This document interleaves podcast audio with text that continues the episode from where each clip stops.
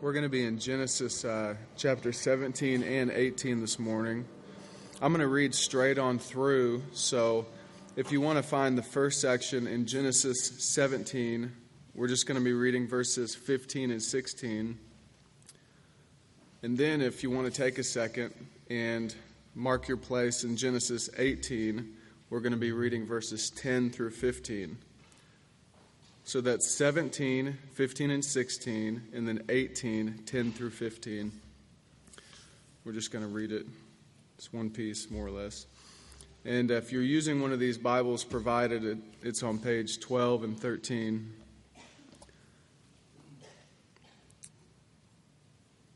It says, God said to Abraham, As for your wife Sarai, do not call her Sarai, for Sarah will be her name.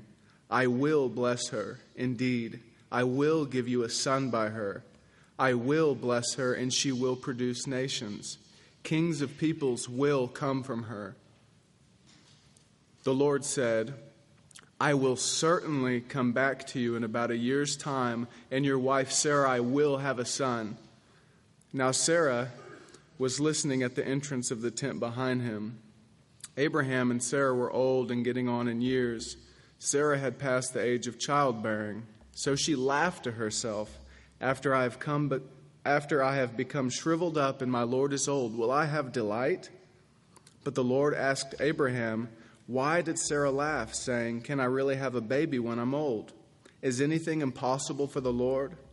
At the appointed time, I will come back to you, and in about a year she will have a son. Sarah denied it. I did not laugh, she said, because she was afraid. But he replied, No, you did laugh.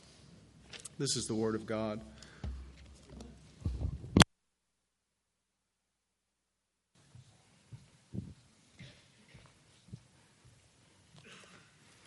Well, I want to extend a special welcome myself to the mothers that are here. We're so glad to have you and honor you on this special day that occurs once a year in our calendar in America and, uh, and England as well. It's called Mothering Sunday, in fact, in England. So we are grateful to be able to uh, honor you this morning.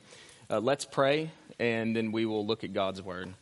Father, thank you so much for drawing us to this place this morning. And again, setting us before your Word so that we can be instructed and helped and encouraged by the things that we consider Lord, we pray that those who are with us this morning, especially the ladies and mothers, would be encouraged and find themselves refreshed and find themselves with new faith this morning and the ability to continue on in this good work that you have called them to and to do it with joy and to do it with confidence and to do it with hope and to do it with um, a real sense of peace and reward that you are using them.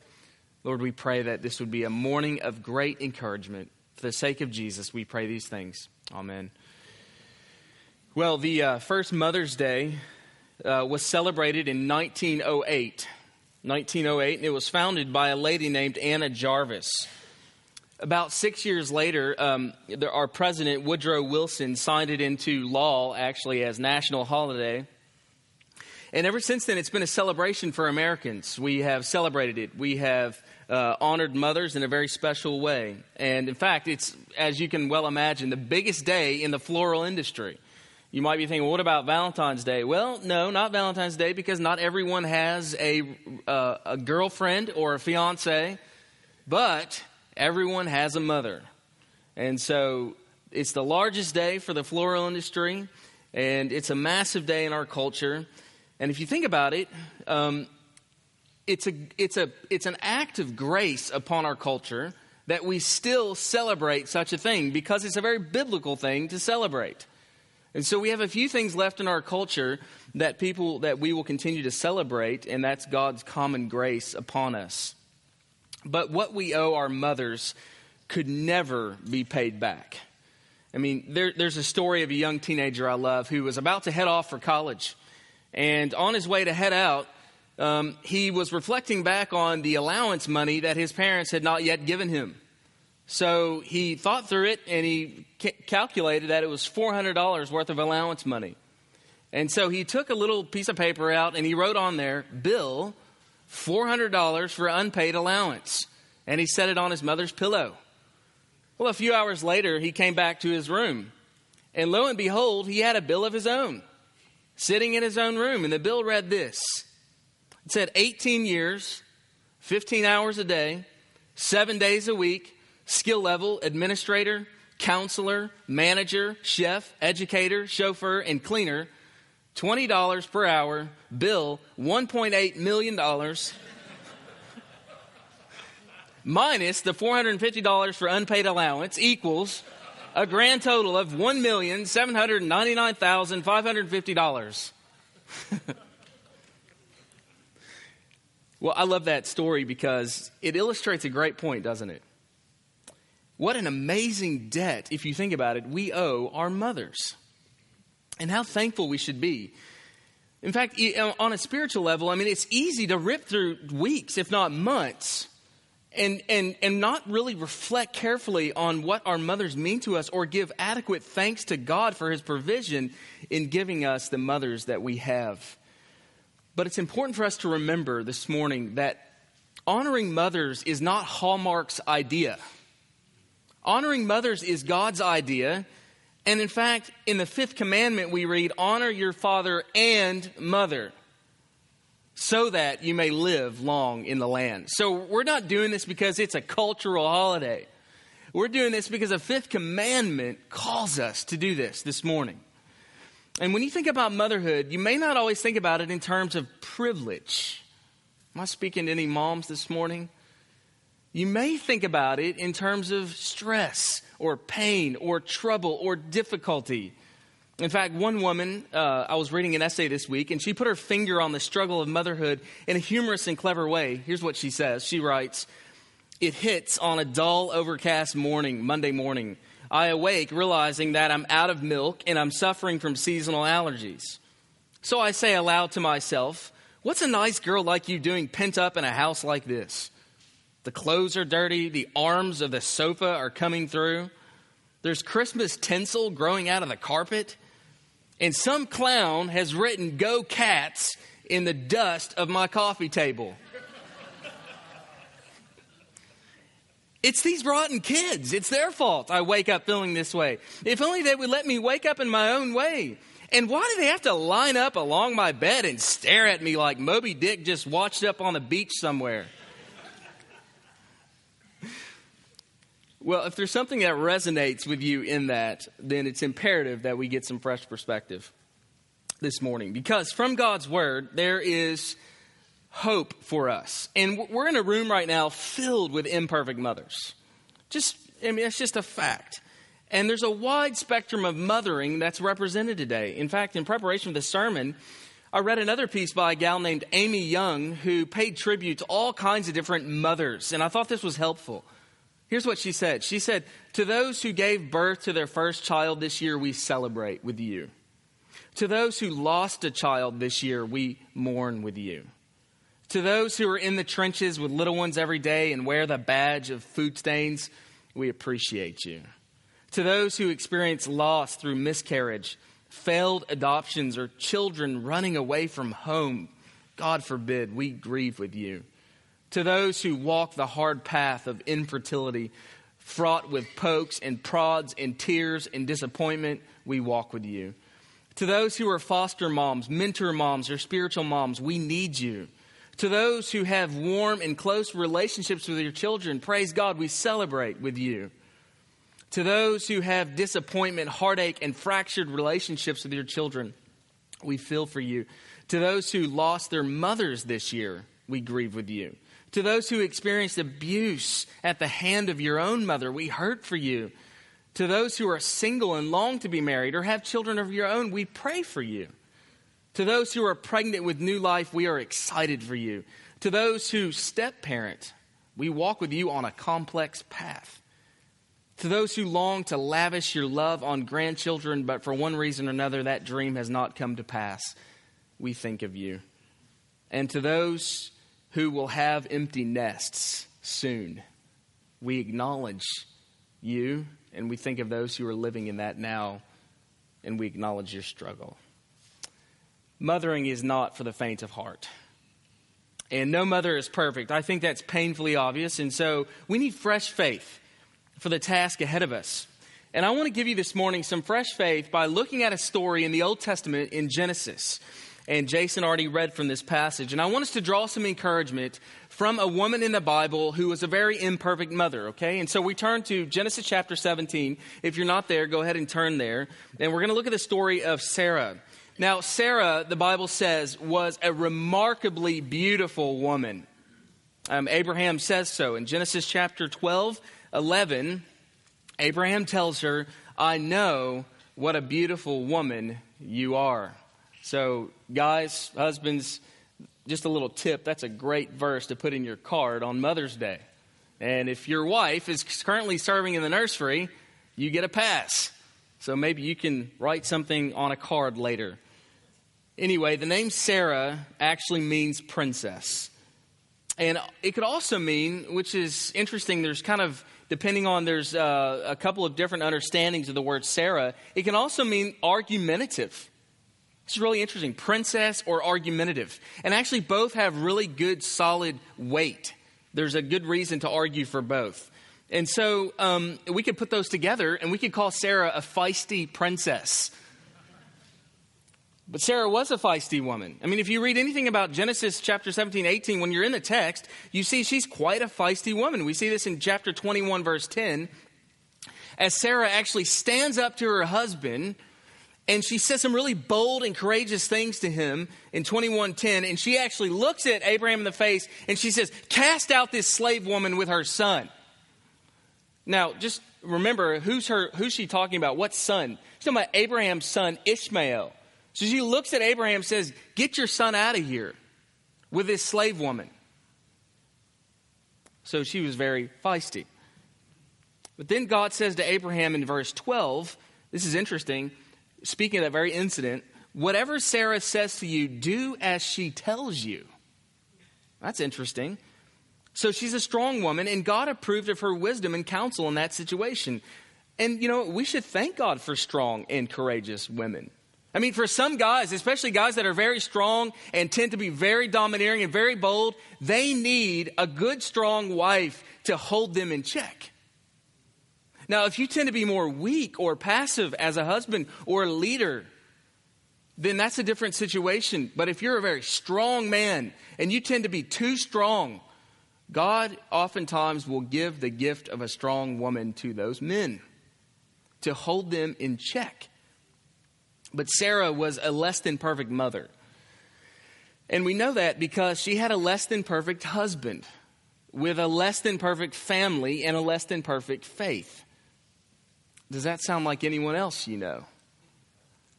Well, let's look at each of those things this morning. Sarah first had a less than perfect husband. We pick up the story in Genesis 12, flip back a few chapters, when Abraham goes to Egypt. And Abraham knows that when he goes to Egypt, this is going to create all kinds of problems. Why? Because of Sarah's beauty, he says. She's so beautiful, it's going to create issues for them. And so he encourages Sarah to lie. And then in chapter 12, verse 13, he says to Sarah, Say that you are my sister. Remember this passage? And so he tells her to do this. And then, and he does this, the text says, because he wanted to be treated well for her sake. Uh, paraphrase, he did it for a selfish reason. He wanted to be treated well. In other words, Abraham was motivated by selfishness, and he's quite happy to dishonor his wife in the process as long as he gets taken care of because, man, he is number one and he's looking out for himself. So he's far from a perfect husband. I mean, not only that, but he dishonors his wife and he breaks what would become the ninth commandment. He encourages her to lie. Abraham, Abraham, just bold faced lie. And Abimelech, this wicked man, calls him out on his sin, and he says to Abraham, You have done things that you should not have done. Now, listen, if you get called out by a wicked man, that's messed up. If a completely wicked and, and lost sinner comes up to you and says, you've, you've, you've done what you should not do, that should be deeply convicting to us. And so here we have this wicked man rebuking Abraham for lying and for not trusting God. That is convicting. And so Abraham was a less than perfect husband. I mean, clearly. And that's relevant for the husbands who are here with us this morning because we are acutely, at least we should be acutely aware of our imperfections, our many imperfections. See, the problem with marriage is that the best thing you can possibly do in marriage is get married to another sinner. That's the best possibility. And somewhere shortly after the honeymoon, you begin to realize I am hitched to another sinner.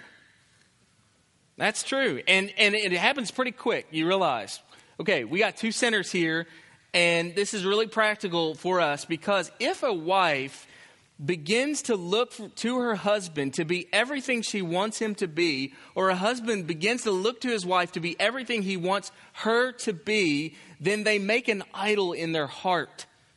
And every husband and every wife hangs on the grace of God on a continual basis. So there's no perfect husbands, no perfect wives, and Sarah certainly did not have a perfect husband. Abraham was not that. So here, here's a woman without a perfect husband. Number two, she had a less than perfect family. As Sarah grows older, this becomes clear because Sarah grows desperate for what? Desperate to have a child, a son. And she becomes desperate about the fact that she's not given birth yet. And so some of you this morning know that pain. Some of you have lived that.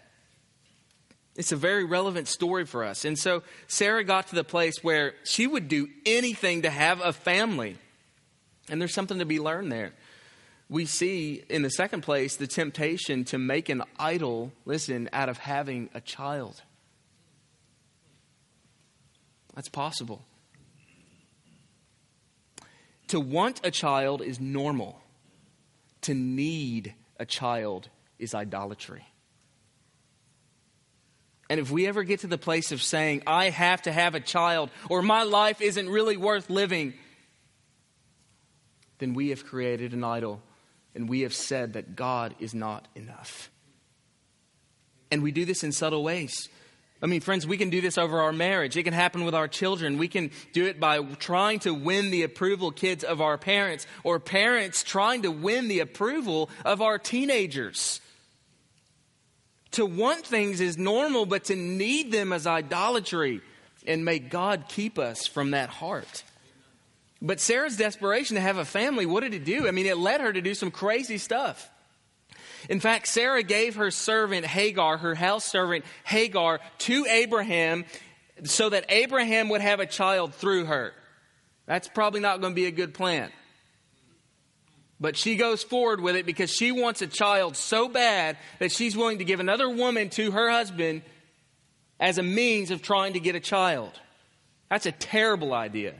And Hagar conceives, and, the, and Abraham went along with it, by the way. And, and Sarah conceived, I mean, sorry, Hagar conceives, and they name him Ishmael. And Sarah's decision carries with it some terrible consequences. In fact, it says in Genesis 16 4 that Hagar despised Sarah. And then we read in verse 6 that, that Sarah treated Hagar very badly until eventually Hagar moved out of the house, just left. So the tension now, it only mounts and begins to grow when Isaac is born. And on the day that Isaac was weaned, we read in Genesis chapter 21, verse 8, that Abraham holds a great feast. And by this time, Ishmael would have been like 12 or 13. Okay, he would have been a teenager. And Sarah sees Ishmael, Hagar's son, laughing at the whole thing. Abraham's trying to prepare a feast. There's Isaac. We're going to celebrate the fact that Isaac's been weaned. And Ishmael's in the corner just laughing. This is so dumb. He's laughing. I hate this thing. This is just so. And he's mocking the whole thing. And here's what happens when this takes place, Sarah sees Ishmael laughing and you can imagine how this soured the whole atmosphere of the family and the party, and it would have made life virtually unbearable for everyone. And so Sarah says, Get him out of here with him and the slave woman. Get them both out of here. I don't want him in this house. Sounds like an unhealthy family environment, a pretty seriously unhealthy family environment. And what does Abraham say? Does Abraham just say, Okay, yeah, you guys go? No. Abraham says, No, he's my son. So now the conflict is escalating.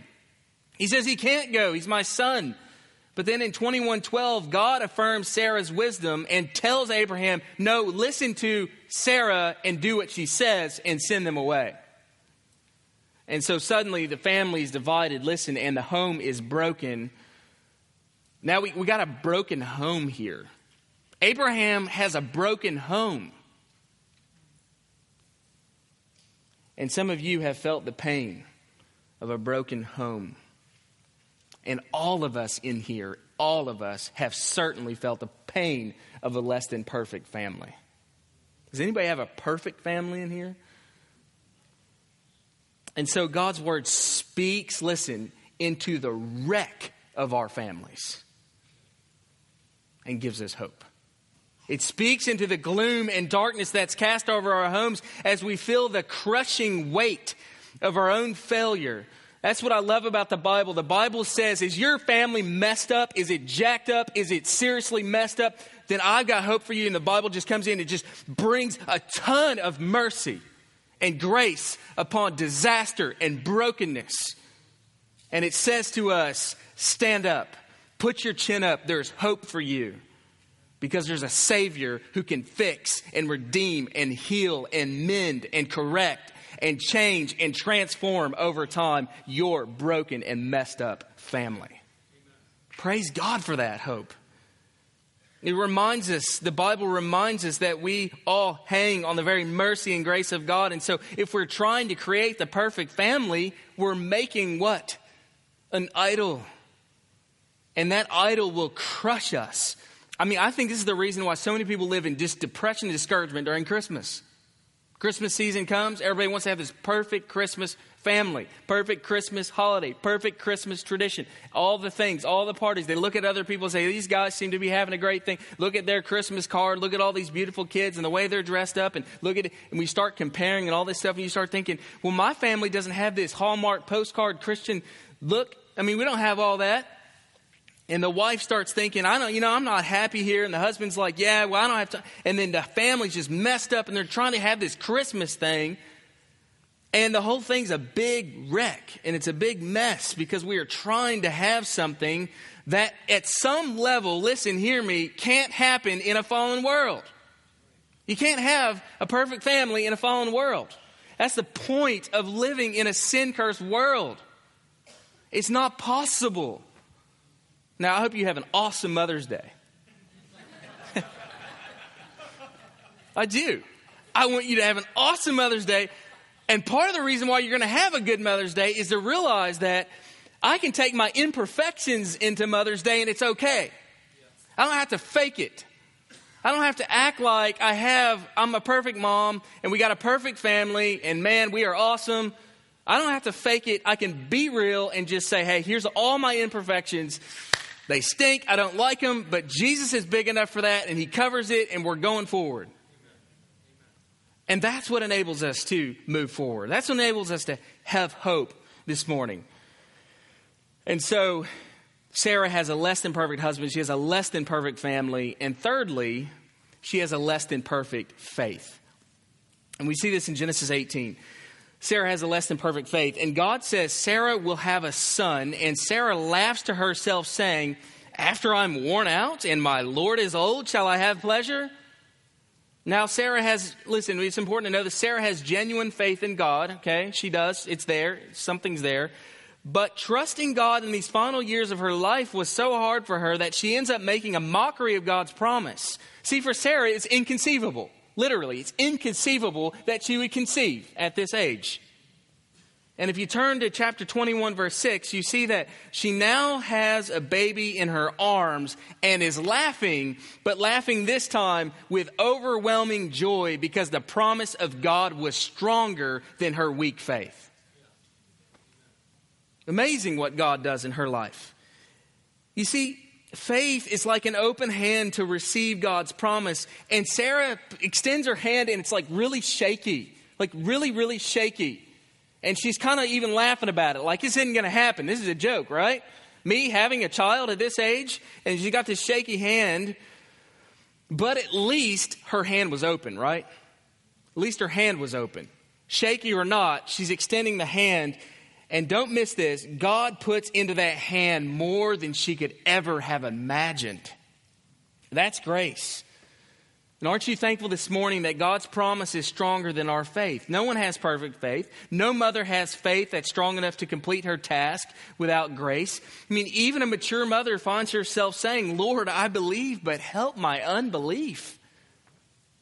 The truth is, there's no way a mom, hear this, there's no way a mom will be able to make it to the finish line successfully without God. And there's no way that she'll get there without deep faith in God because without faith, it is what?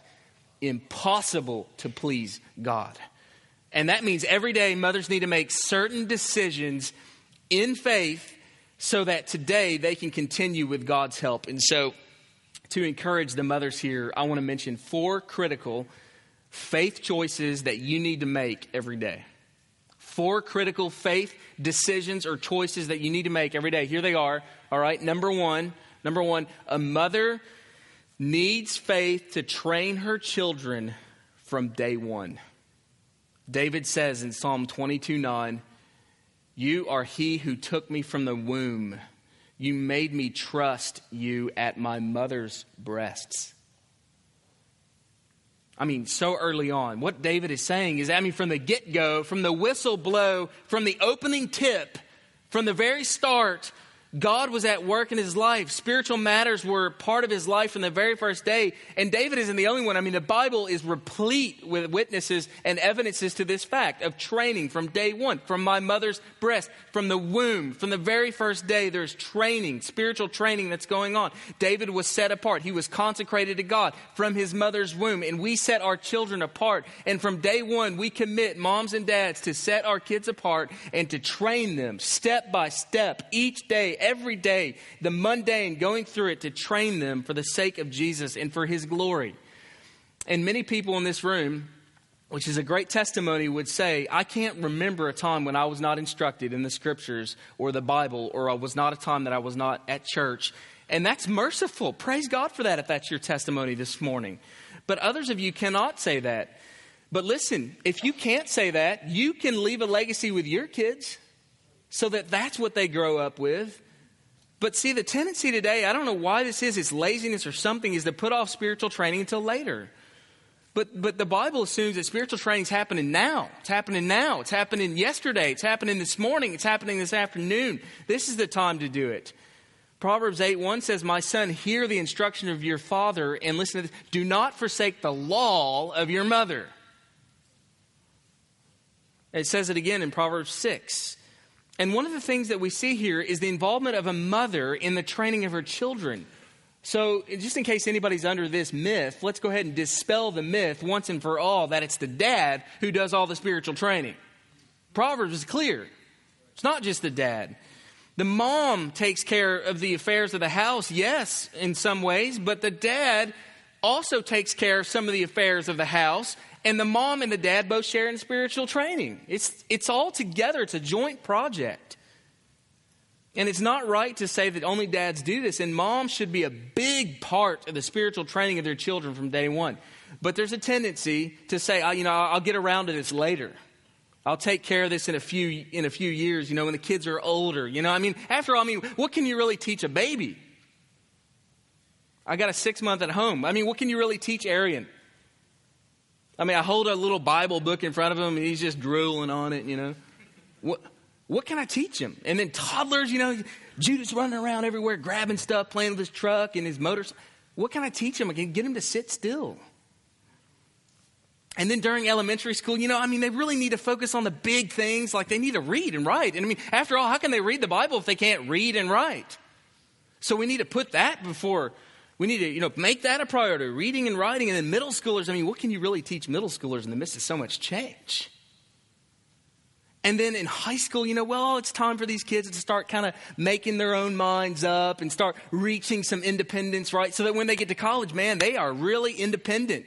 And they and what have we just done? We've ripped through the entire upbringing of our kids and we haven't given them any serious or conscientious training in the instruction of the Lord. And before you know it, the time is gone.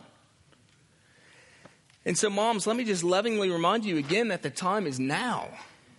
This is the time. This is the prime opportunity. And some of you may be sitting here this morning saying, you know, I think the prime opportunity is past for me. I, I blew it. You know, I, I mean, I, am feeling terrible right now because I'm thinking, man, I've, i mean, the, let me tell you something. Your influence is not over yet. It's not. It's not over yet.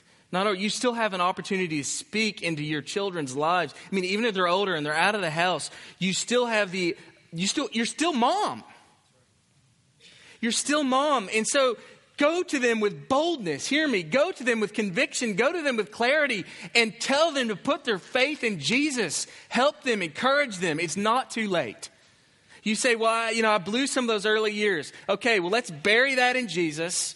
All right? Let's let the sin of that is covered by the cross. And let's move forward today and let's be bold with our kids. And let's trust God to still move and still work. That's faith decision number one to train our kids from day one. Number two, a mother needs faith to train her children to honor mother and father specifically. I mean, over and over in the Bible, 13 times in Scripture, we hear this children obey the Lord and honor your father and mother. It's in the Old Testament, it's in the New Testament. Jesus repeats it several times. And then Paul mentions it again in Ephesians chapter 6. Why, why, why do you think it's in the Bible so much? Well, I, it's amazing to me when, when we go out, when Miss Tina and I go out and, and uh, we're eating out or we're at the mall or doing something, it's amazing to me how shockingly disrespectful kids are to their parents. I mean, it's, it's to the point to where it's like, it's ridiculous. I mean, I can't believe the kind of stuff that happens. And, and these kids, the way kids speak to their parents and men, there is nothing that should cause the hair to rise up faster on our necks than when our kids disrespect their mother.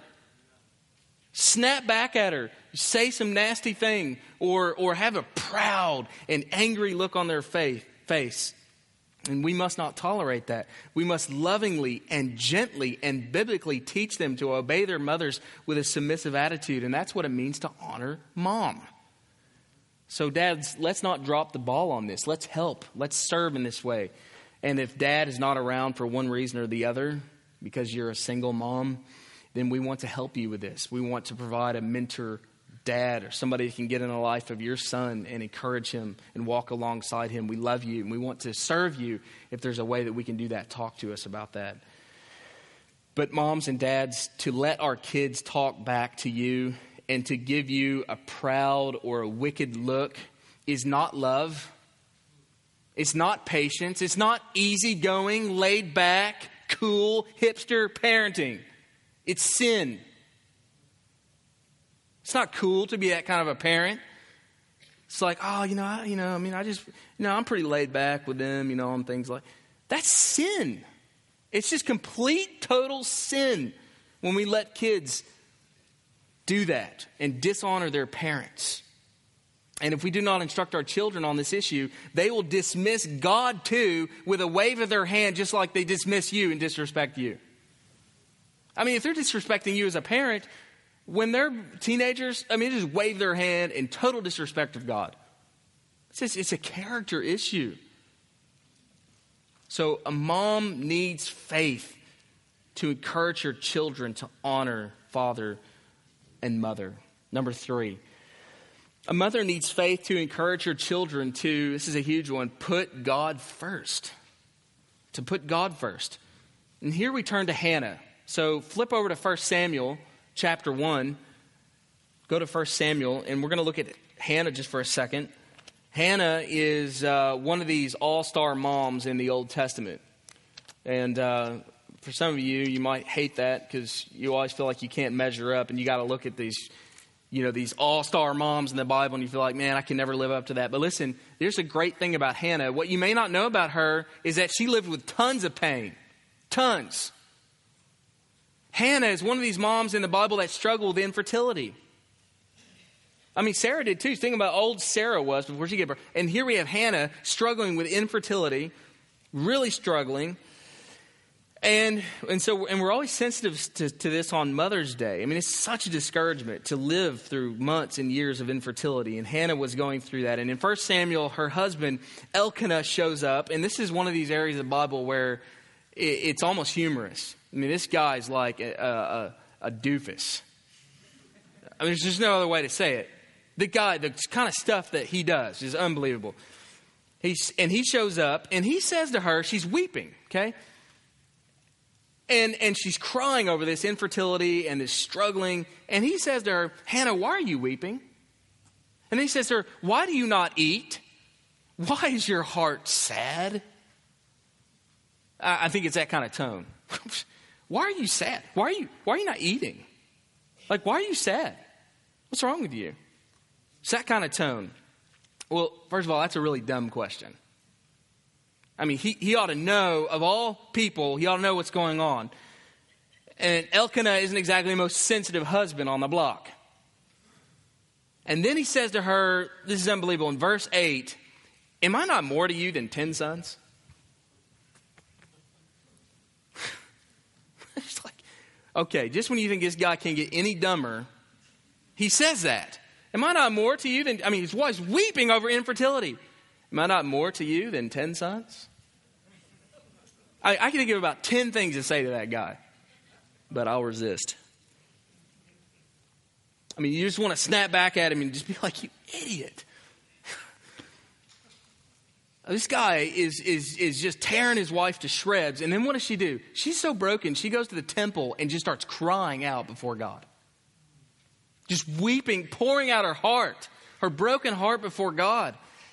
And for some of you, that's all you can do. You're living with a terribly insensitive or distant husband, and you just cry out to God. And I want to tell you this morning that if that's you and you're in that situation and you just feel like I can't, I don't have a listening ear with my husband, nobody understands my situation. That might be an overstatement, by the way, but nobody understands my situation. I'm feeling just completely, and you go to God and you begin praying. Keep doing that because God hears you. He hears you. Did he hear Hannah? Did he? Yeah, he heard Hannah. He heard Hannah, and Hannah goes, God, I want this baby. I just, here's what I'll do, God. If you let me give birth to a son, and what does she promise? Verse 11, 1 Samuel 1, verse 11. What does she promise? She says, I'll give him back to you all the days of his life. She makes a vow before God. If you give me a son, I'll give him back to you, Lord. I love that. And what happens? God is faithful and he gives her a son. And over time, she has many children. Some ladies struggle with infertility for years and then they get pregnant and bam, bam, bam, bam, bam. Start having kids. And this is what happened with Hannah. But this, when her first son was born, his name was Samuel. And she takes Samuel, uh, and, and notice what she does. She keeps her promise. She takes her one little boy up to the temple and, and just as an aside, just notice how early on she's training Samuel. She's taking him up to the temple. He's this little, little child. And then it says in 1 Samuel 124 that when she had weaned him, notice his age, when she had weaned him, she took him up with her and slaughtered a bull.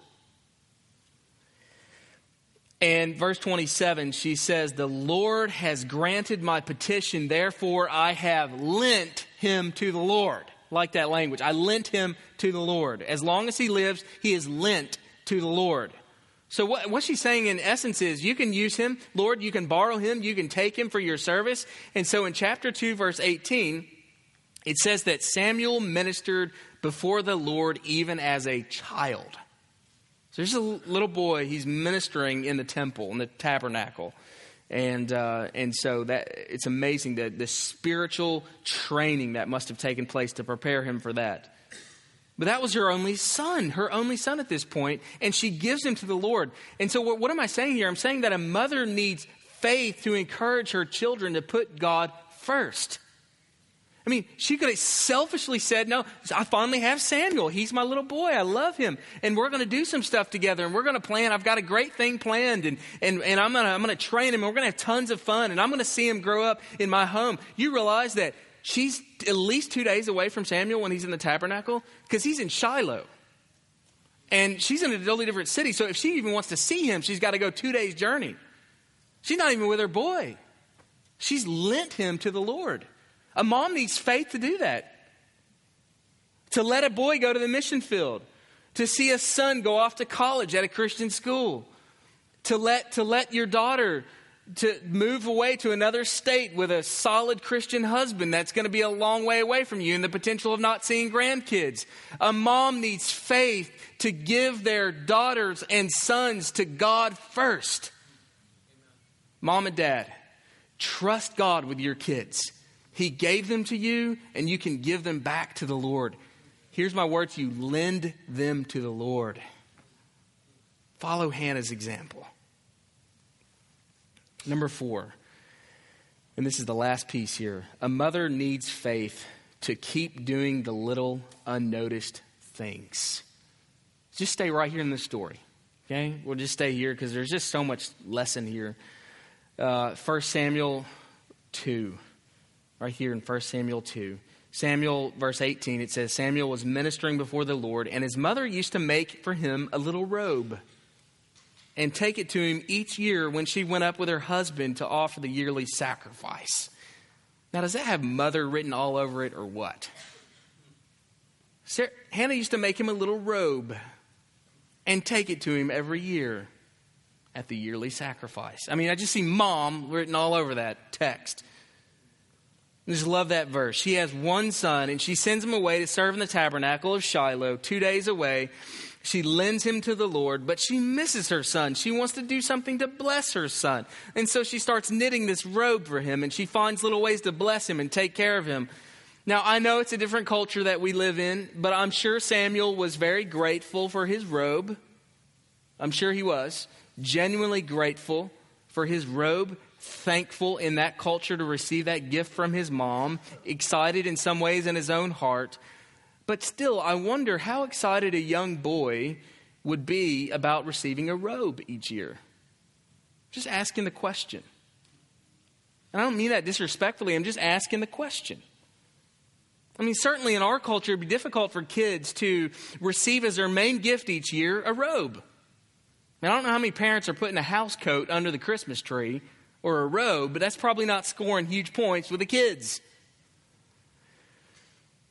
I mean, how about another gift like an electronic device, a new phone, or some sporting equipment, or something else? And I realize this is a different culture, but here's the thing here's the point that I'm trying to make. Mom is doing, Hannah is doing the function thing. Hannah is doing the, and there's something beautiful about this. I mean, this was her thing, if you know what I mean. It says every year she did this. She did it every year. And I, I just see so much of a mother's heart in this. She's doing the thing that has to be done. She's doing the right thing. She's doing the functional thing. She's doing the necessary thing. He can't serve in the temple without his robe. He needs a robe. And so she makes him one. It may not have been the new toy that he wanted. Samuel was a boy like the rest of us men. May not have been the thing he wanted, but it was a necessary thing, wasn't it? The functional thing. And there's something beautiful about the heart of Hannah because she's doing what really matters. She's not just trying to thrill him for, you know, a couple of days. And this is where dads, we always mess up. Dads get all the glory. We step in. We always try to do the fun thing, which is good, and the popular thing with the kids. And dads like to wear the party hat and have all the fun. Get the kids together, get them all excited, go out, do some fun games with them.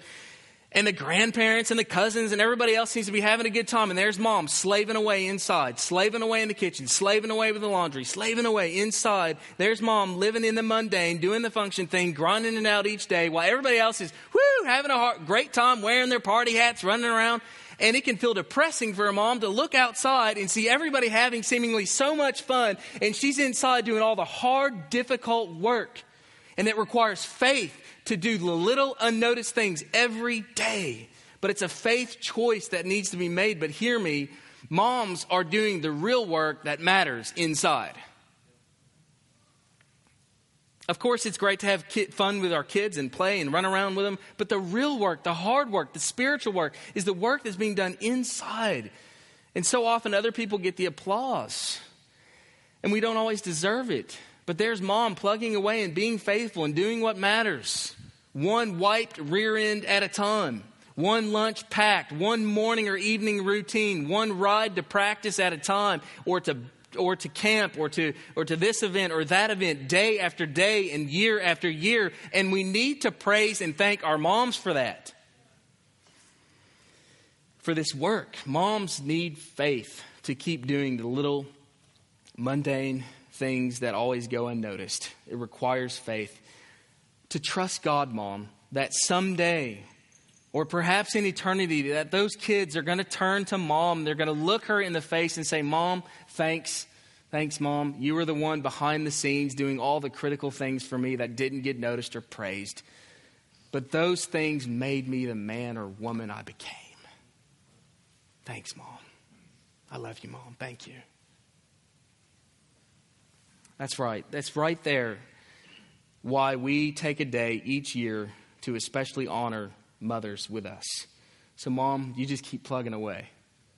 Just keep plugging away, even when you're not noticed. And the God who sees you in secret will reward you and openly.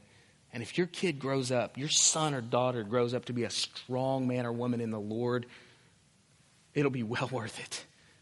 It'll be well worth it. So, that's my encouragement to you. There it is. Those four simple, critical faith decisions that moms need to make each day. Mothering is about trusting God, it's about drawing down upon His resources for you. It's about coming close to Him and getting His resources to see godly virtue formed in your child's life. So continue to connect your motherhood as tightly as you can to deep faith and trust in God. Take whatever season of life you're in and connect it strongly to prayer and faith and trust and hope in God. It's what you need to do as a mother. So we've seen this wonderful woman, Sarah. We've seen this wonderful woman, Hannah. And what we've seen in Sarah's life is that Sarah had a less than perfect husband. She was a less than perfect woman herself. She had a less than perfect husband, a less than perfect family, a less than perfect faith. But here's the thing that I don't want you to miss, and I want to send you home with. She had a gloriously perfect Savior. And so, one final scripture is Galatians chapter 3, verse 8, and I want to read this because it picks up the story. I mean, it just carries the story of Sarah over. And it says the scripture, Galatians 3 8, foreseeing that God would justify the Gentiles, that's us, by faith, preach the gospel beforehand, preach the gospel to Abraham, saying, and when I say Abraham, I mean Abraham and Sarah, preach the gospel to Abraham and Sarah, saying, In you all the nations of the earth shall be blessed. And just take that in. The gospel, this good news that Jesus is coming to save us from our sin through his death and resurrection so that all the nations might be reconciled to God by faith. This gospel was announced to Abraham and Sarah. And what Paul is saying is that Abraham and Sarah were looking for a redeemer. They're looking for a hope. We're looking for something to come through their line and they knew that despite their many imperfections, that God would somehow bless the world through them, and they found joy in that promise. It says of Abraham that Abraham believed, and it was accredited to him as righteousness. And so that's what Sarah, that's why Sarah later on could rock little Isaac in her arms and laugh with joy knowing that God was at work doing something. Take your kids, and if you have little ones, rock them with joy, knowing that God is up to something good. And if they're grown and old, continue to pray and invest in them, knowing that God is up to something good. And if your kid's in jail and he's lost and he's run, he's run away, continue to pray and get on your knees, knowing that God is up to something good. He's got a plan because in and through the line of Sarah, God will bless the nations, and the gospel has come to the Gentiles, and we are those people, and that gospel is being announced to us. And our kids are coming to know Christ. And you say, I got three or four kids that are lost. It's not too late. Oh, may God come with converting force upon your family and raise up your children. And you say, I'm, I'm 50 years old. I'm tired. I'm almost, I'm pushing 60 and my kids are not walking with God. Listen, there's still hope. Your kids are still alive. And we are going to pray as a church that God would raise them up from the ashes and make them a beautiful trophy of God's grace. So trust in Him. Continue to trust in Him. And His promise is no less true for us this morning. Less than perfect mothers with less than perfect husbands, less than perfect families, and a less than perfect faith, you imperfect mothers, you need to trust in this Redeemer. Your life does not depend on the support of your husband. It does not depend on the harmony of your home. It does not depend on the strength of your faith. It depends on the grace of our Lord Jesus Christ. And Sarah can, if Sarah can find peace, so can you. And I close with this. I want to speak to those who are feeling crushed by the weight of your own hopes and dreams about your marriage. You wanted something more for your marriage, your husband, your kids. You wanted something more. You look at your own life and you wish you could have some do overs. But listen, you don't need any do overs. You need a redeemer, one who has come to bind up the brokenhearted.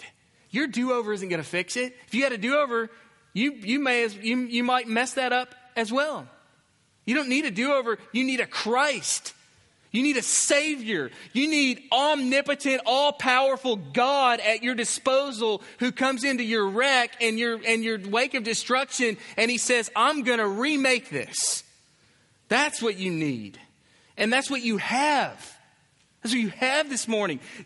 Christian lady, listen to me. You have Jesus beside you, the Son of God walking with you, beside you, equipping you, helping you, giving you faith. And isn't it great news that you're not justified this morning because you're a perfect mom? Every moment of impatience and anger, whatever it might be in your life, has been covered by the blood of Jesus. And you can labor knowing that you're not justified by your motherhood. So replace your feelings of failure and anxious toil with a fresh commitment to live in the good of the gospel. Come to Jesus afresh today. Confess your imperfections. Thank Him for the mercy that flows to you each day. Rejoice. Find peace and rest. Let the burden be lifted, knowing that Jesus walks beside you. He walks beside you with a less than perfect husband, with a less than perfect family, with a less than perfect faith, and He invites you to find new rest and new hope and new strength in Him this day. So let me pray a prayer of blessing over you moms, and we'll close.